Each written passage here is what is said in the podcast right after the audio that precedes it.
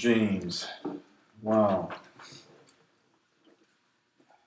I want to start out this morning by reading a few things out of Proverbs 16, just to just to get a little flavor of, of things. You know, in the Proverbs, a lot of people, commentators through the years, and, and I, I agree to, to a sort, they often call the, uh, the book of James the Proverbs of the New Testament. It's, it's what this emphasis is on lifestyle matching our profession.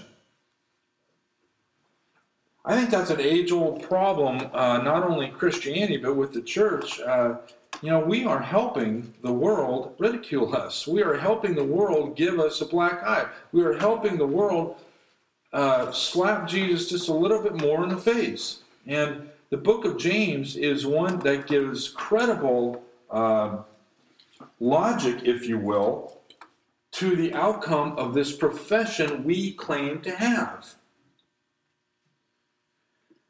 Book of Proverbs is wonderful. Uh, I just want to want to go through a few things. You don't even have to turn there. I just want to briefly mention something. I thought it was a fitting way maybe to get into this epistle because again, so many do. Uh, you know, I heard one commentator that was in the 1700s say that the book of James is is a compilation, if you will, of sermon notes. and he went on to explain. In other words, you each part of the book of James must be looked at in, in view of the whole of the Word of God and especially of our profession of this glorious God.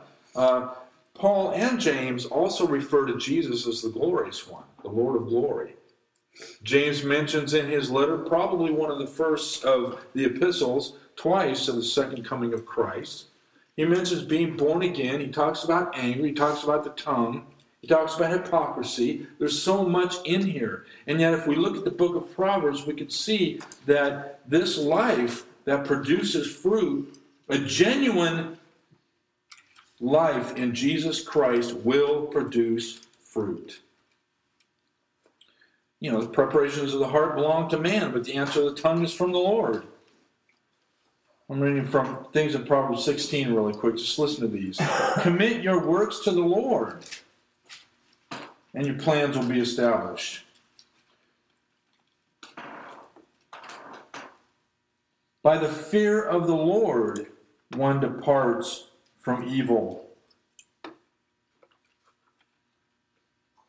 He who heeds the word wisely will find good, and whoever trusts in the Lord, blessed is he. There is a way that seems right to a man, but its end thereof is the ways of death.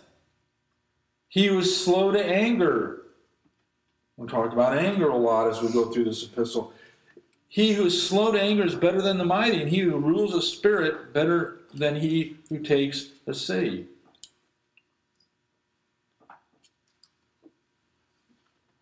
The Word of God, rightly understood, produces fruit. That's what Paul said to the Thessalonians, one of his earliest epistles. So, from early on in the church, it has been taught Jesus taught it, you will know them by their fruits. Don't call me Lord, Lord, and don't do the things that I say. We have all things in the Word of God that, that point to the fact that if we profess this God, if we profess to know Him, there's going to be a change and a result of that. If, if most ancient historians, including Josephus, is right, James was written about between 45 and 50 AD. That was very, very early in the era. If Jesus rose from the, the grave and ascended about 33, 34, something like that, thereabouts. I don't want to pinpoint, I just want to, to make the point home that this was very, very soon after the resurrection of Jesus Christ and the ascension of Him. James was most likely the half brother of the Lord Jesus Christ.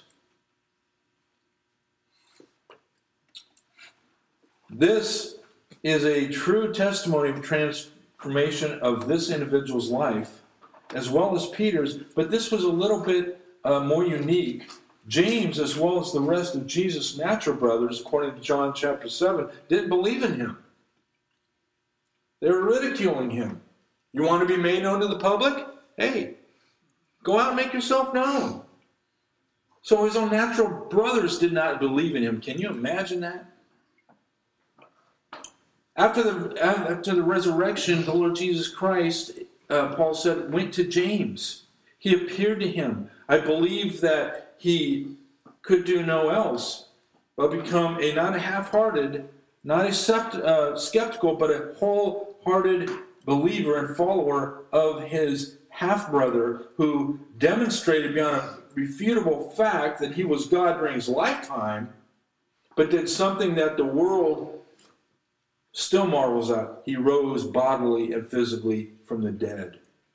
So, out of a natural descendant, if you will, or natural group of brothers that didn't believe in him, James did. What a testimony. James is also called in the early church simply the righteous one or the righteous man. Very interesting life that he led. One thing I, I have always marveled at is that he, like all the other inspired writers of the Word of God, pulled no punches.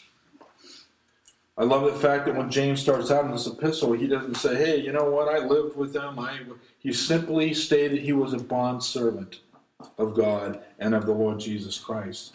Affirmation of absolute deity. Nowhere in the Bible can we take a scripture apart from the context of the whole, where it has God and Jesus Christ in the same verse, and try to separate it. This is an affirmation of deity, as we will see in verse 2, chapter 1, or excuse me, chapter 2, verse 1. An absolute affirmation of deity. And again, it amazes me that he was one of the uh, family of Jesus, of his brothers, natural brothers, that did not believe in him. We also see that James is one of the pillars of the early church that Paul talked about in Galatians chapter 2 verse 9.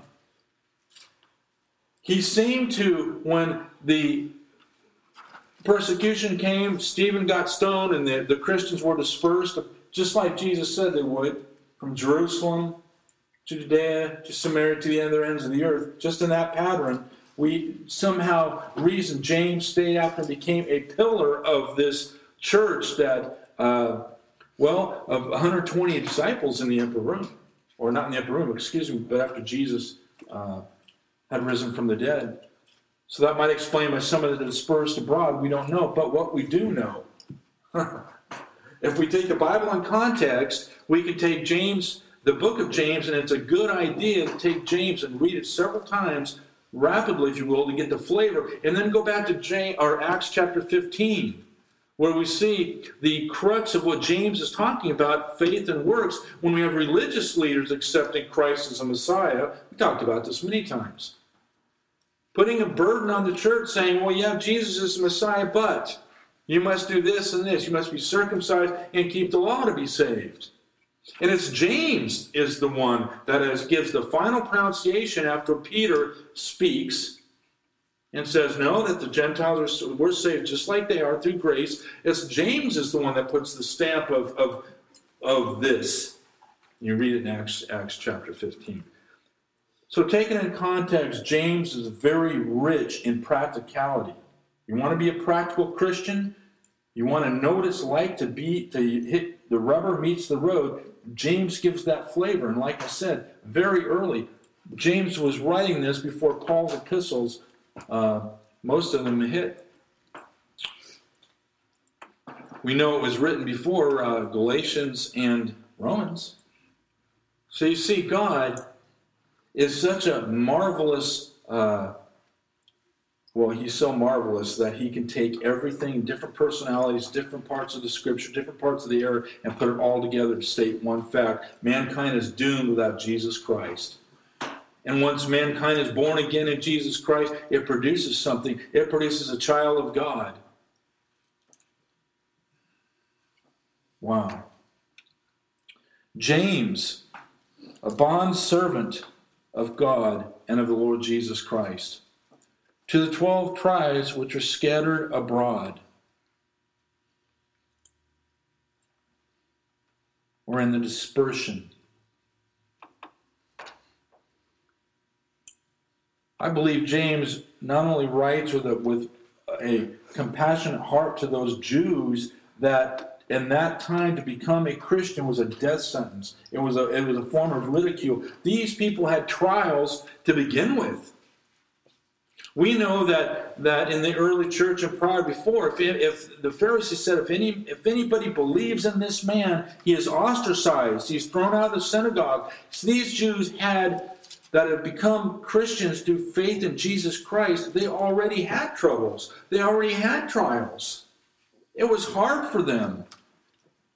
And yet he's also writing to Christians everywhere. Because he says in verse 2, My brethren, count it all joy when you fall into various trials. We'll read a little bit. Knowing that the testing of your faith produces patience. But let patience have its perfect work, that you may be perfect and complete, lacking nothing. And if any of you lacks wisdom, let him ask of God, who gives to all liberally and without reproach, and it will be given to him. Wow, it will be given to him. But there's a precedent for that. And we see that in the next verse, real quick. But let him who asks in faith with no doubting. For he who doubts is like the wave of the sea, driven and tossed by the wind. For let not that man suppose that he will receive anything from the Lord. He is a double minded man, and unstable in all his ways.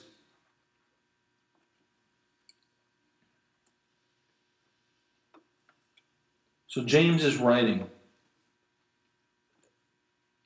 as one who knows what it's like to have denied the Lord, to have not believed in him. And he starts out with the most practical thing that a Christian must face, and that is trials. He's a bondservant writing to people who have come to faith in the Lord Jesus Christ. I want to be a bond servant. You know, there's, there's several different ways of looking at this. You know, remember back in the Old Testament when, when after the, the, the seven years and they released slaves, there's some slaves that didn't want to leave. They wanted to stay there because they realized that their life was, was enriched. They realized that it's not going to get any better than this. They realized that they're loved and they're cared for. And what they would do is they would go to the doorpost or whatever and they would take an awl and uh, boom, drill a hole right through the, the lobe of the ear, signifying that these slaves were bought and owned by the one they claimed to be their master. James was just that type of servant. You cannot read his writings and his word. God had penned through this man uh, saying that I need and I respond to best my servants that obey me explicitly. Let me say that again. God responds to and he acts in favor to those who respond in obedience to him. It's all over the word of God. But let me let me let me get into that whole the preface that whole idea as we go on. My brethren, count it all joy when you encounter or when you fall into various trials. When you fall, you will fall into these trials. It's not if, it's when. That's one thing that we need to understand as Christians. We are living in a hostile world. We are living in a world that rejected Jesus Christ. It has not gotten any better. The Bible says it's gotten worse. We are living in a world that, has, that is flooded and is getting flooded more and more, according to John, the spirit of the Antichrist. This world hates Christ, and we are his possessions. We are his representatives. So it's not if the trials come, it's when they come. But God wants to develop the attitude of joy in us.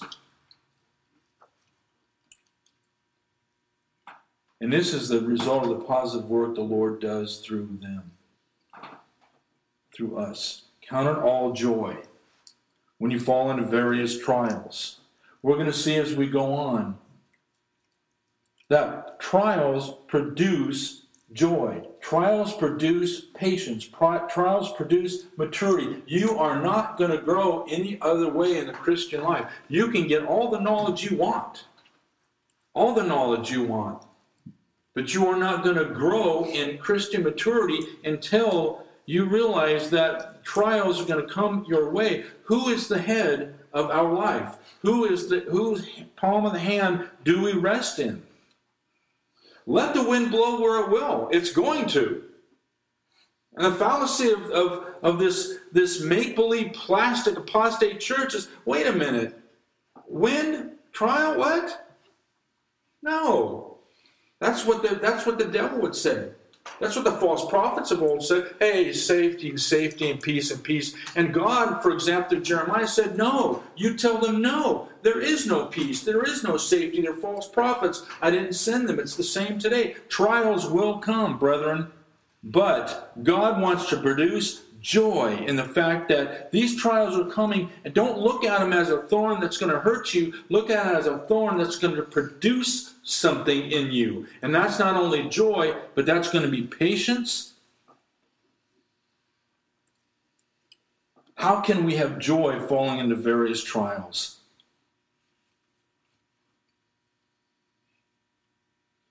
There's an old man who once lost everything and he seemed to be joyous to the point of people were saying, This man is a little bit mad, beside himself. What's your secret? And the man said, I am overjoyed to see what the Lord is going to do next in my life. I am overjoyed to see what God is going to bring out of what you people call tragedy, but He's got me in the palm of His hand. I want to see what that, what God is going to bring. And when God works in his life, that produces joy. But the joy is produced when we're when patience is growing. Look at this. Count it all joy when you fall into various trials or temptations. Trials, we're looking at the outward appearance. Temptation is in the inward man. My tempting is to go somewhere else. My tempting is to get mad. My temptation is to fret and whine and, and worry. The trials are coming. What's that producing in my life? And is it producing patience or is it producing worry and whining and complaining? And I'll tell you what, nobody can look at the Word of God. It's like Mike said today, and I love it. It's a mirror. It's a mirror. And are you going to look at it and are you going to say, Lord God, I just encountered a trial the other day, and what did I do? I didn't allow it to do its work in me. I didn't allow it to show what was in my heart. We're going to read a, a great uh, passage today, um, if we get there, from Deuteronomy about that, testing. God doesn't have joy in, in making us suffer. God has joy in seeing what the suffering is going to produce. So, Count it all joy when. I think some of these apostate churches replace the word when with if. Count all joy if you fall in trials. No, it's when. You will fall into trials. Trials will come your way. But God wants to produce joy out of these trials. Look at verse 3 knowing knowing that the testing of your faith produces patience.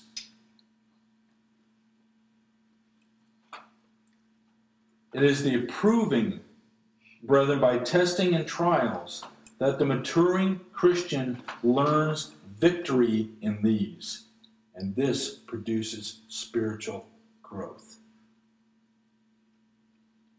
You want spiritual growth in your life? Submit. You want to have victory? Submit. Do you profess to be Christ? Submit to anything. Let Him do, let Him be the Lord of your life. Let Him do whatever He wants to. You. Let Him allow whatever to come into your life. Is it hard? Yes. Who ever said the Christian life was easy? Jesus put it this way there are two roads. There's the broad road that's easy, and all false religion is on it, and all the apostate church is on this big wide road. Apostate meaning they have rejected revealed truth. Oh, surely God wouldn't do that to me. Surely God wouldn't allow that to happen to me. I just bought this home and I love it it burned down the other day. Why would God do that? It's easy to talk. Talk is cheap. Do we profess to know the Lord Jesus Christ? Then we need to understand that He has everything lined out for us, everything. He allows things to happen for our good and His glory. Please remember that. That's the Christian life. That's the control God has in our life.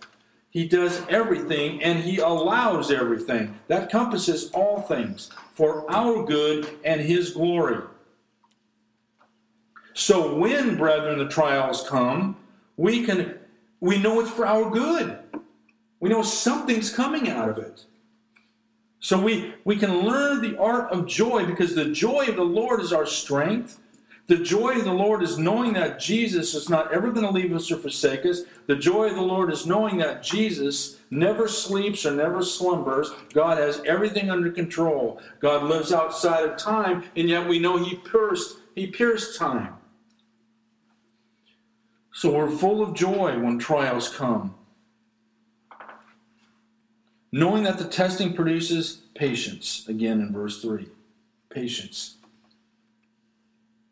Listen, those Christians whom God can use the most are those whom God has caused to pass through the fiery trials of life the most. Remember that.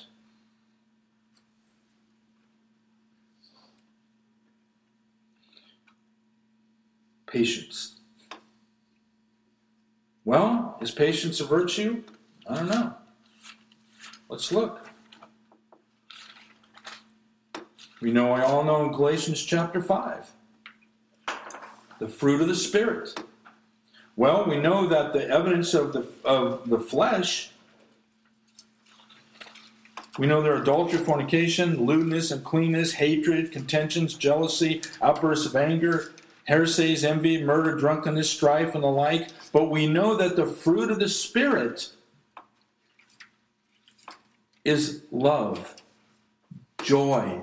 Consider all joy, my brethren, when you encounter various trials.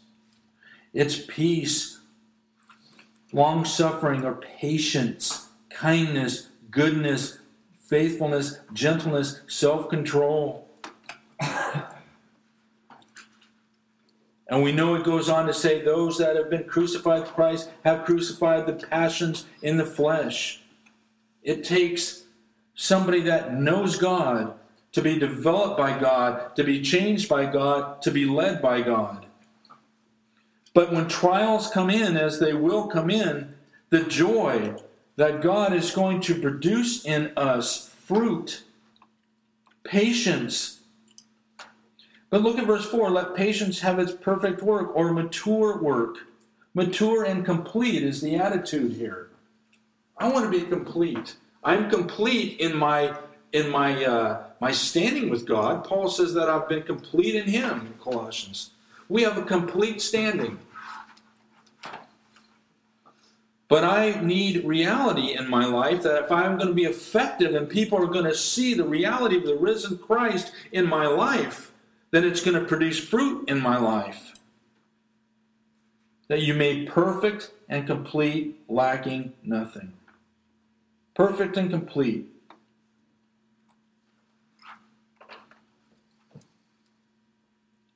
Now, before we go on to this next section, I want I need to ask you: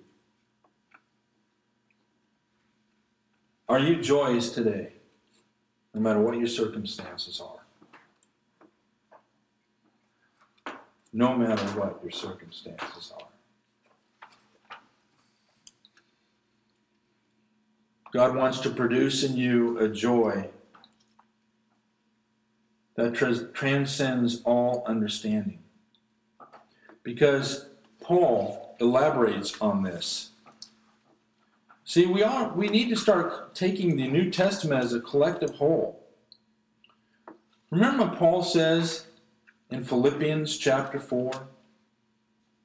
And I know some of you do because I was talking to uh, someone in here the other day. I won't mention their name.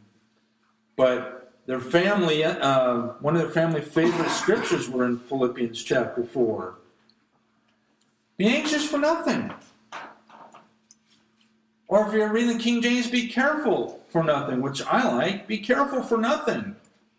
But in everything, by prayer and supplication with thanksgiving, let me request being known to God. God, I need food. God, I need a house. God, I need this. God, I need that. He knows your needs. That's what supplication means. We bring our needs in thankful, humble submission to God, knowing that we, we will be fed with that food that is convenient for us, back in Proverbs. So be anxious or careful for nothing, but with everything by prayer and supplication, with thanksgiving, let requests be made known to God. And what does uh, it say next? And the peace of God, which passes all understanding, will guard your hearts and your minds to Christ Jesus. That's Philippians 4, uh, chapter 4, verses 6 and 7.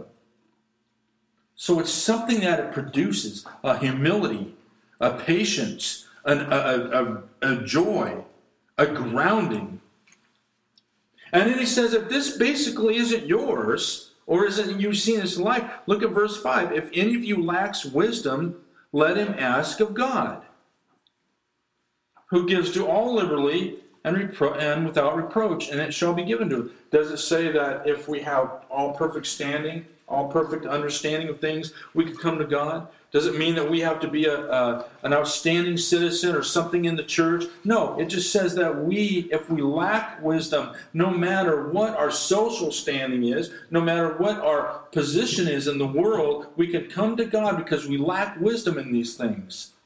I wrote a few things down. Listen to this. If any of you lacks wisdom, well, in Proverbs chapter 9, verse 10, it says, The fear of the Lord is the beginning of wisdom. Proverbs chapter 2 says, For the Lord gives wisdom. Proverbs 2 7 says, He stores up sound wisdom for the upright. Proverbs chapter 3 says, Happy is the man who finds wisdom. And my favorite, Proverbs, uh, the fourth Proverb, the seventh verse, wisdom is the principal thing. Therefore, get wisdom. With all thy getting, get understanding. And what is that wisdom and understanding? We need to understand God. If we profess to know this God, then it must produce something.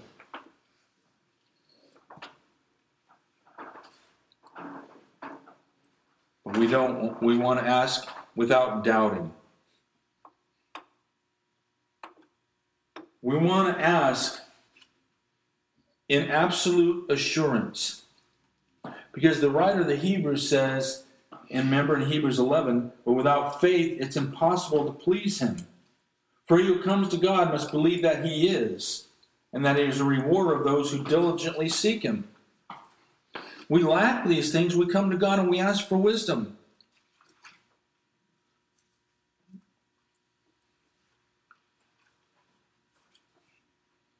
And I'll tell you what we're like when we doubt. We're like the wave of the sea, tossed and driven by the wind. We need to ask in faith. Verse 6. What does that involve? Faith involves receiving God's word, all of God's word, as absolute truth. All of it. Because we learn God through the complete written word of God how do we know that God created the heavens and the earth? The first thing that's attacked by this world system. In the beginning, God created. How do we know God is a God of mercy? Through the Bible. How do we know God's a God of judgment? Through the Bible. How do we know who God is like? Through the Bible. Remember our passage in John, or excuse me, Jeremiah 9 23. That we might know God. He's a God of loving kindness of mercy. He says, In these things I delight, says the Lord. We need to receive God's word, and all of God's word is absolute truth. All of it. Number one. Asking in faith, number two, means living day to day dependently on His Word. We find that out as well. But way back in Deuteronomy chapter 8, Moses said, Man shall not live by bread alone, but by every word that proceeds from the mouth of God. God wants us to live and believe all of His Word, every bit of it.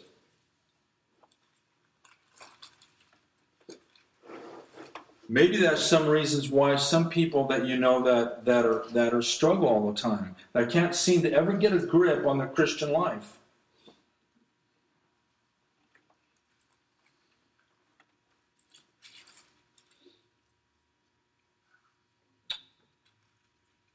It's like a wave driven and tossed by the wind. Paul says the same thing about the church in Ephesians chapter 4 about the man teaching about the maturity. The maturity of the Christian. Count it all joy, my brethren, knowing that the testing, let the patience have its perfect work, that you may be perfectly complete or mature, lacking in nothing. Paul says that we must submit to those that God has sent and through his word that grows to maturity. Why? He says the same thing in chapter 4. He says in verse 6 here that you won't be tossed to and fro. You're solid on the word of God. So whatever comes your way, you're solid.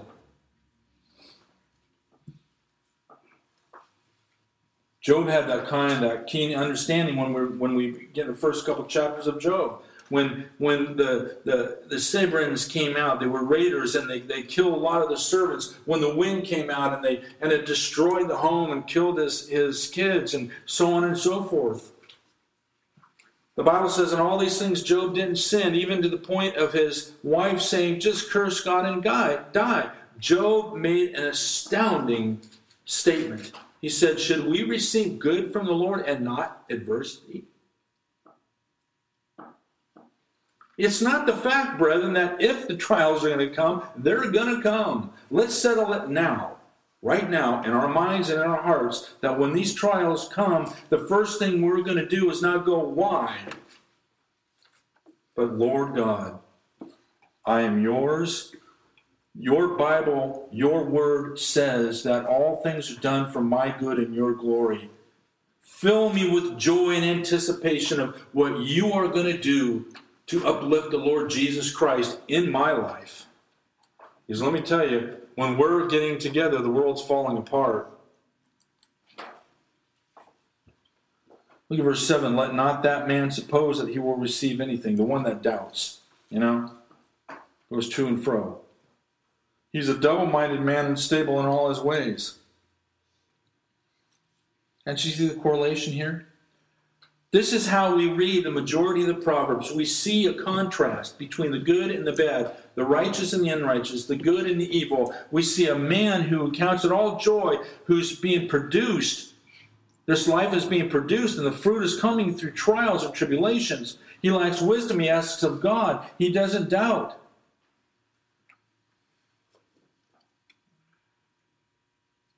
Because the double minded man isn't stable in the, does the Bible say in verse 8 in some of his ways? No. It says in all of his ways.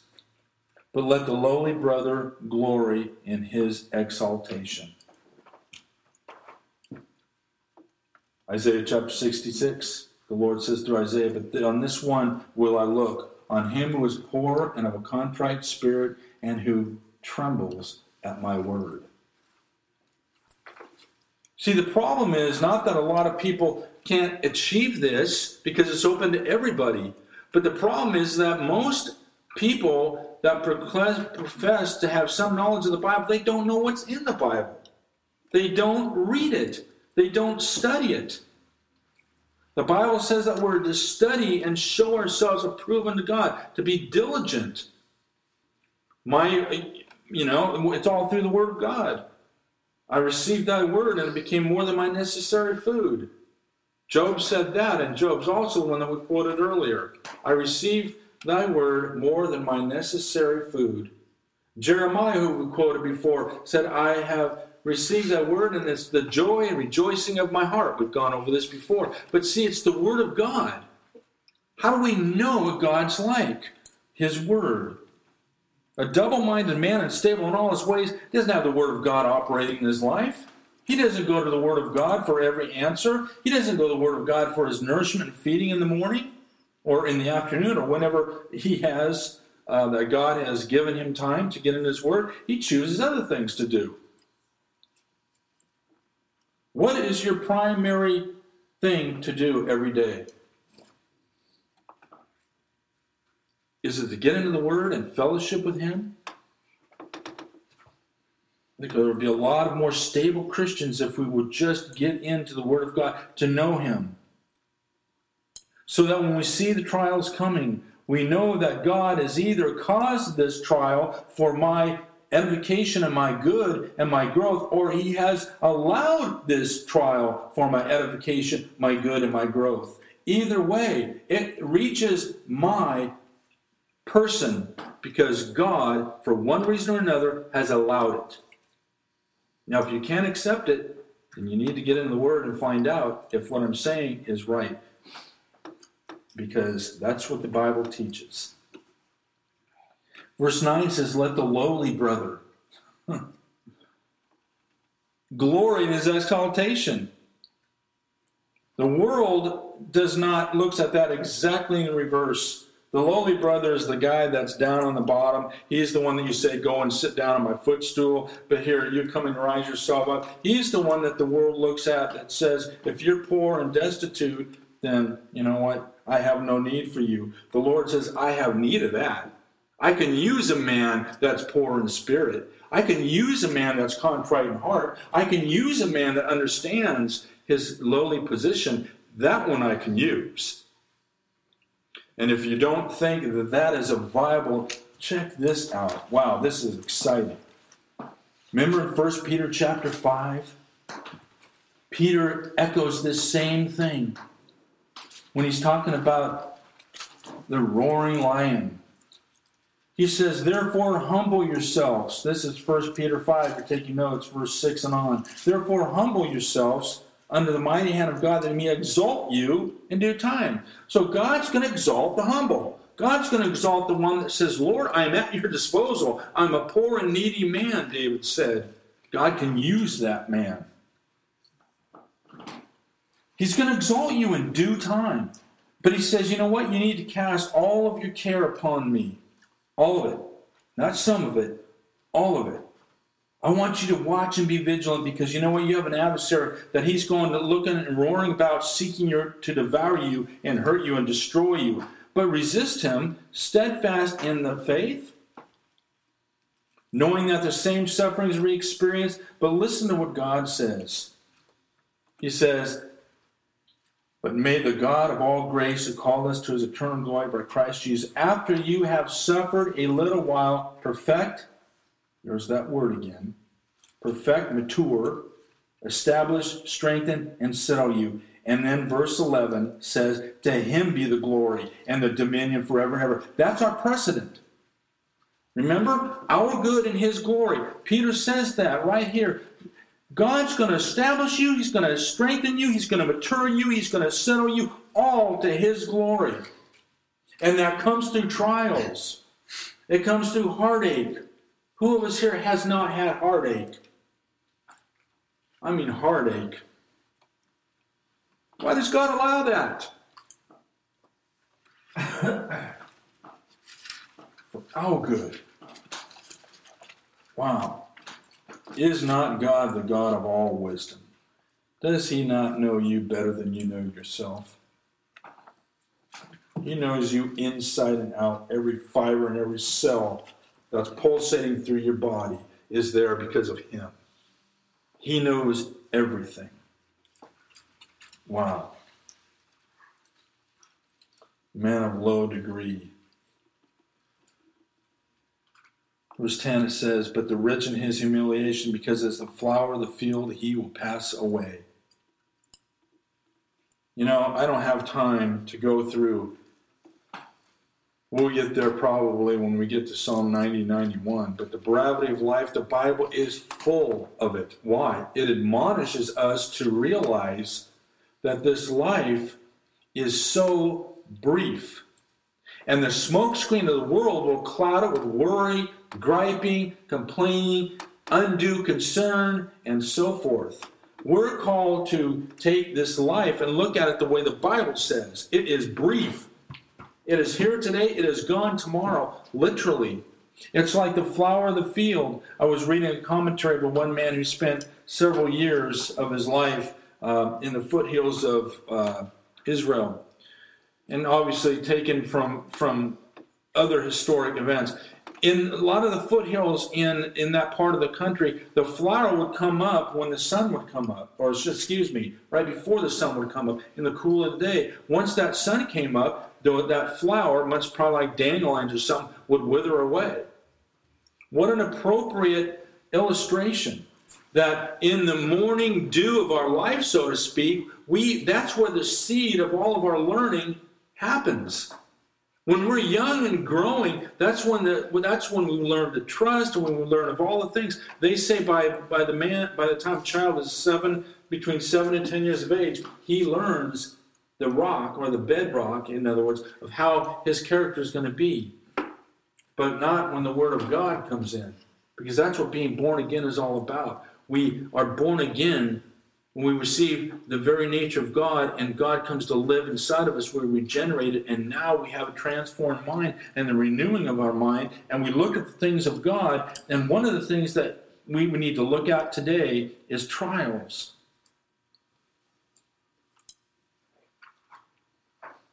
Because he says in verse 11, No sooner has the sun risen with the burning heat that it withers the grass and its flower falls, and its beautiful appearance perishes. So the rich man will also fade away in all his pursuits. Listen, brethren, it is while he is engaged in his business pursuits and travels that he's struck down. It's while he's pursuing this that he's struck down in death or tragedy. Think about that.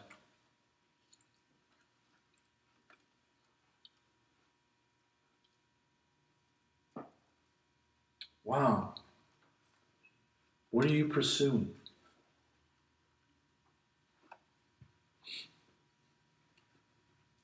He's going to fade away in all his pursuits. Mm-hmm. But we see the antidote in verse 12. Blessed is the man who endures temptation or trials or testings I love the word temptation and trials. Again, because the trials are the outward uh, manifestations of what's happening, and that the temptations, a lot of times, are the inside trials of what we're going to do. What are we going to do when trials come in? Are we going to fret about it? Are we to are we to worry ourselves about it? Jesus talked a lot about worry. If you want the worry chapter, read, read Matthew chapter 6. He ends with the fact of saying, Sufficient unto the day is its own troubles. And how many of us worry what's going to happen 10 years, 10 days in the future? Worrying is really the temptation to say, God, you don't know what you're doing. If you did know what you were doing, how could this have happened? We see that when when Lazarus died and Mary and Martha said this said that exact thing. If you only would have been here, Lord, your timing's off. What, what, what, were you doing? You should have been here when you were over there. You should have been dealing with my problems instead of Aunt John or Aunt Mary's or whatever. He, they were questioning, and Jesus said, Did I not tell you if you would believe, you would see the glory of God? Did I not tell you this? Another perfect example of He does everything for our good and His glory. Do you not realize that after that, Mary and Martha's faith was solidified more and more?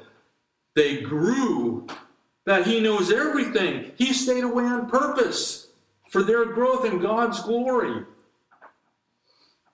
And by the way, that's a perfect example of, of of how we as Christians view the rapture of the church, too. You know? When he cried out, Lazarus, come forth. That's what he's going to do. The trump of God, the voice of the archangel. Boom. But it's always, you can look all through the Bible and see where God is doing this. So, what a fallacy it is to worry and gripe and complain about our circumstances. And, but we should have absolute joy. Do you want to grow in Christ? Who doesn't? I do. One of the most miserable things, not only to see, but miserable for them personally, is a lukewarm, stunted, non growing Christian. They're frustrated. They're not stable. They certainly have not the joy of the Lord operating in their life. And they sure are a very effective witness for the Lord Jesus Christ. But to one that learns the avenue of joy through trials and trusting in this God who has everything perfectly under control. What we need today in the church, as Walter Martin said, is boldness. We need people that will stand up and realize this Bible is either 100% true or it is 100% false. It's not 99% true. It's not 80% true. It is 100% true. And if it is not 100% true in your life, then you need to ask the Lord to open your eyes. Because it is all true. And God said an amazing thing that I will never fail you. I will never fail you. God has never failed once. The only person that has a perfect track record since Adam is God. Man certainly doesn't. there is never a perfect track record in this universe but God.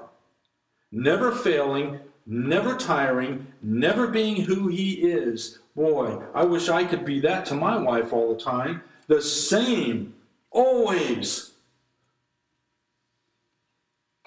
I strive for that, but there is only one who's been that way from the beginning of time, and that's God. He's never failed. And this is his written word. It never fails.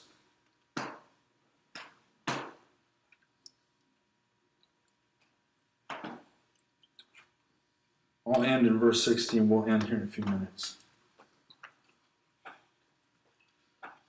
I think some of us, whether here on the internet, are contemplating that for the first time. These things. This is real Christianity.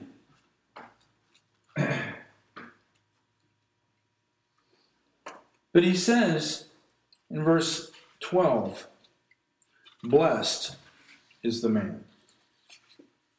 Blessed is the man. Now,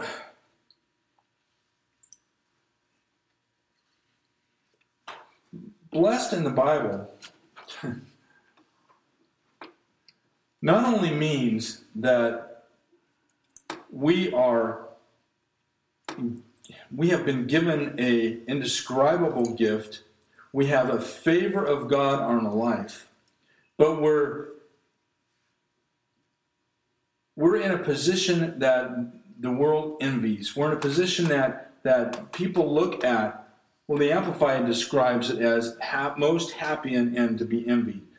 A blessed person is somebody who has received something that, that they don't deserve, they have a position that they don't deserve. That position will not fade away, but that they are sitting under a wellspring of life that will never, ever run dry. That's a blessed person of God.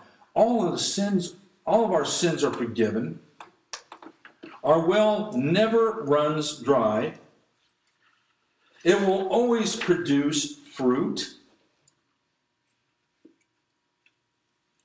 And in the midst of the darkest times in life, sometimes Christ's light shines the brightest.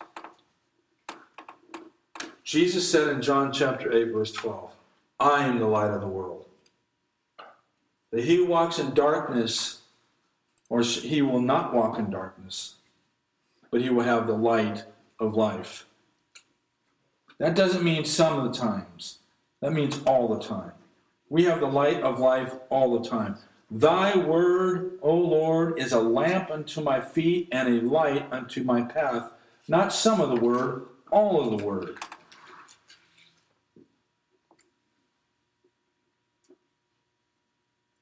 Blessed is the man who endures temptation. Wow.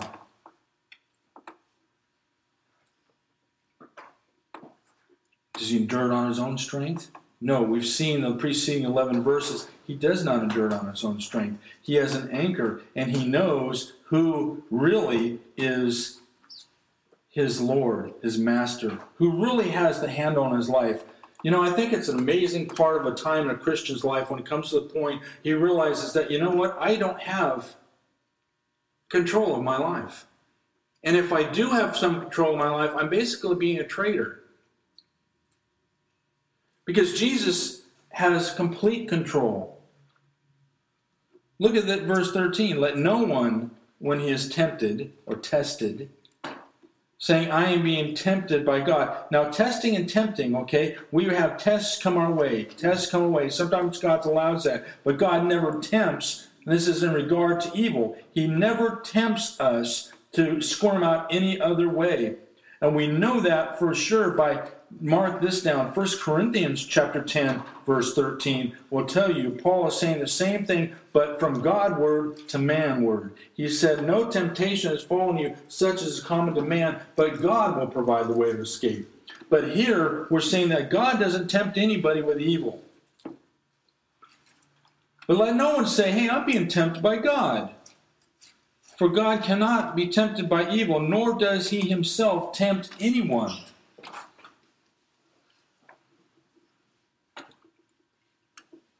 God pushes no one into a corner. God doesn't do anything to, to, to incite a sinful reaction from somebody. We know that by look at verse 14. But each one is tempted when he is drawn away by his own desires and enticed. God sometimes does allow Christians to undergo trials and testings. Again, for the purpose of perfecting his faith and purifying his heart. We'll get into that a little bit, the purifying effect. Did you also know that trials has a purifying effect? It allows us to, shows us, again, Mike's mirror, it, it shows us what's really in our heart. That's what try, that's another benefit of trials. It shows us what's really in our heart. Are we trusting God or are we worrying? It's like our antidote. If you are trusting, you're not worrying. If you're worrying, you're not trusting. Worrying is an affront to God, I'll tell you that right now. Harold Lindsell writes this. I love that man. Harold Lindsell says When believers fall through temptation, it often occurs because they walk into it themselves. They are so careless and so ill prepared for their spiritual warfare that they may fall into temptation unrestrained by God. For this reason, we are constantly to pray, Do not lead us into temptation, but deliver us from evil. Matthew chapter 6. But I love that. They often have fallen into it themselves. And we're going to see we're going to see why in verse 14. I have used this quote so much in my life, and it is so biblical. Because it says again, I'll repeat it, they are so careless and so ill prepared for their spiritual warfare that they may fall into temptation unrestrained by God. They're careless. They're ill prepared. They have no idea, we read it. Peter says, you know what? The trials are going to come, but not only that, you have an enemy that's going to really lambaste you with that. You better be prepared, and we be prepared by the Word of God and knowing Him. Each one, verse 14, is tempted when he was drawn away by his own desires and enticed. Think about that. What that means is the tempted here and drawn away means the provoking, the snaring of trials, the provoking.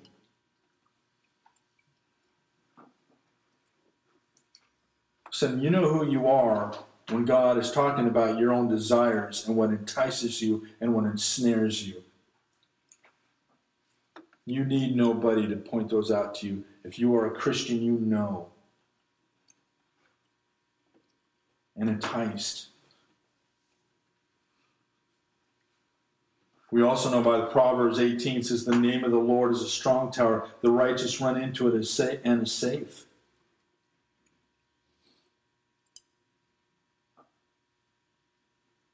You know, I can be out in the midst of a storm and I can see a tower right there and I know that there's safety there and I can run to it. But unless I get into it, I'm going to be battered by the storm. We need to trust God that when all else is falling apart around us, He's that strong tower that we run into it and are safe. Again, Proverbs 18. James, read with the book of Proverbs, is, is really a wonderful understanding of wisdom, practical wisdom for everyday living in the Proverbs. What's it like to be a Christian? How come I'm going through these things? What are you tempted about? What draws you away? Is it the temptation of work? Money, power,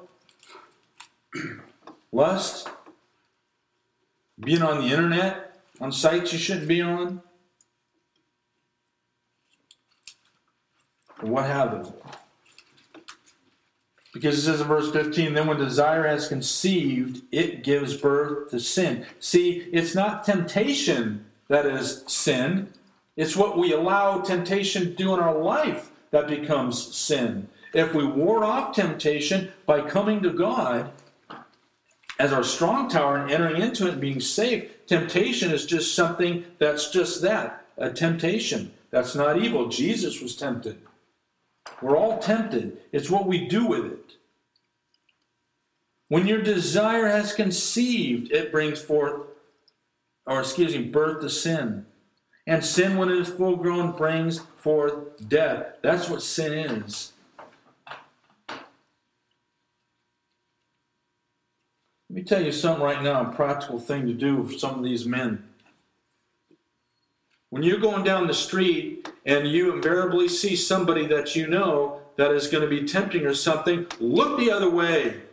Develop that habit. Look the other way. Get some discipline in your life, men, and look the other way.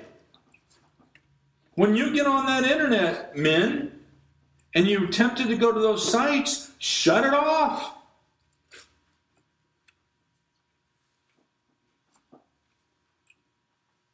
It is a bigger problem than you think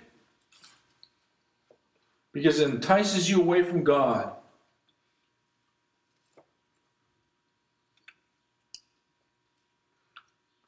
What else entices us? Alcohol. Alcohol ruins more lives than any substance known to man. It's been that way. Why do you think when you have one beer, you're tempted to have another one? Why do you think that is? It entices you.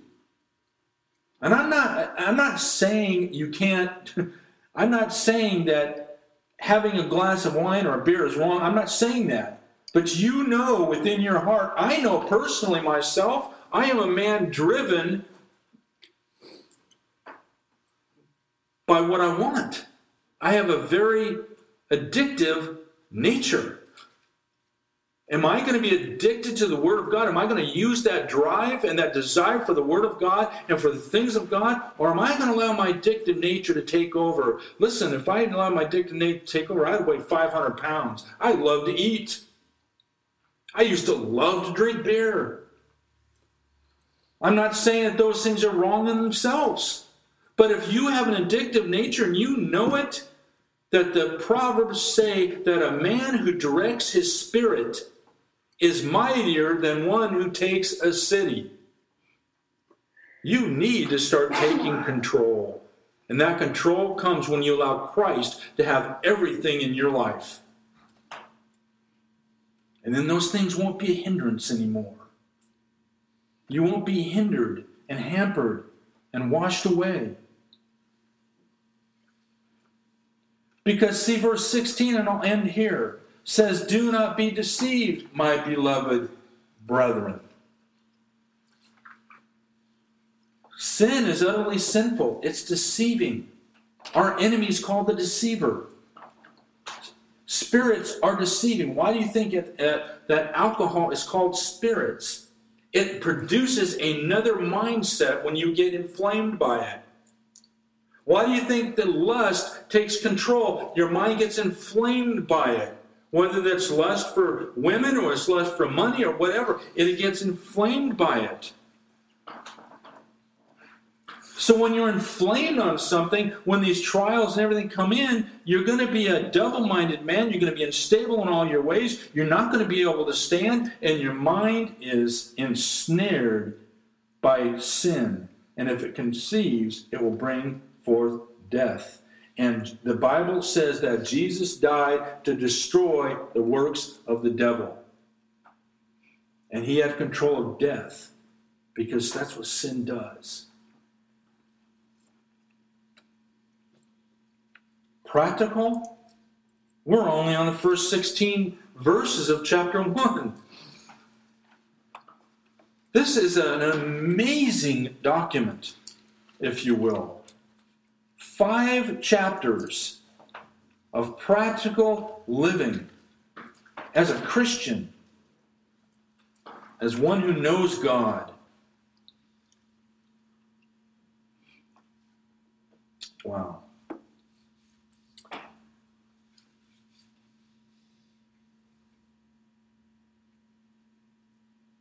We need to well consider what we what we do. We need to well consider what happens in this life. Because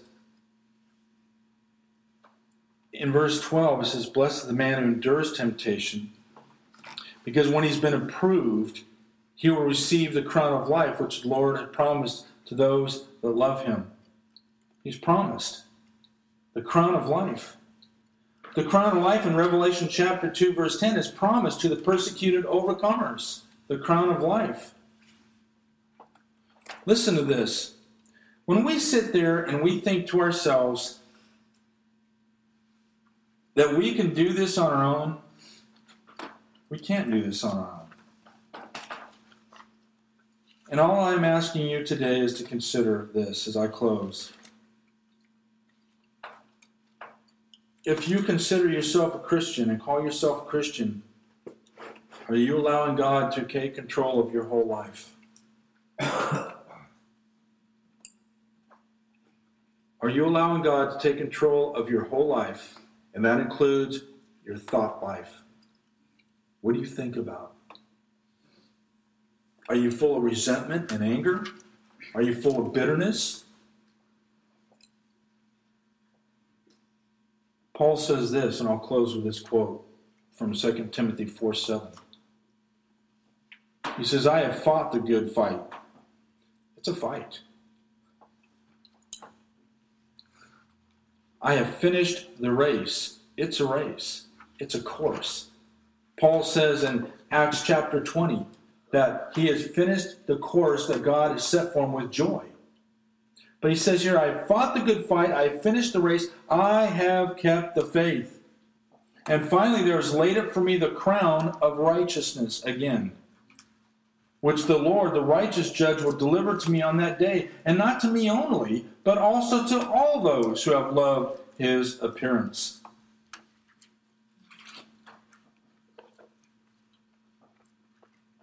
Listen, don't be afraid to give everything you have to the Lord. Your children, your house, your finances, your future, your wife, your husband. Sometimes that's the hardest. Because Satan will hit everything nearest and dearest to you the most. That's part of spiritual warfare. Whatever is the most tenderest in your life, that's where your enemy is going to hit. And if you have a gap in your armor, watch out. God has given you everything. The Word of God, which is the sword that He's teaching you to wield effectively. He's giving you the breastplate of righteousness. He's giving you the helmet of salvation. He's giving you all these things that you may mature. But let me tell you this one thing and one thing alone. And Cam, please pray after this, as God will hit everything, or excuse me, Satan will aim at everything that's nearest and dearest and most tenderest in your life.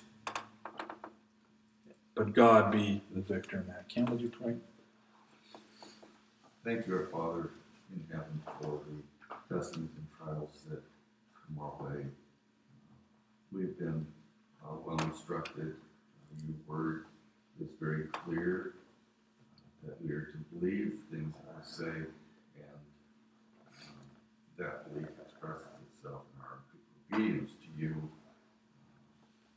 when it comes to the things that we find in your word. We pray that we respond to you in faith and obedience when the testings come our way. We thank you for uh, Christ our Savior. Amen.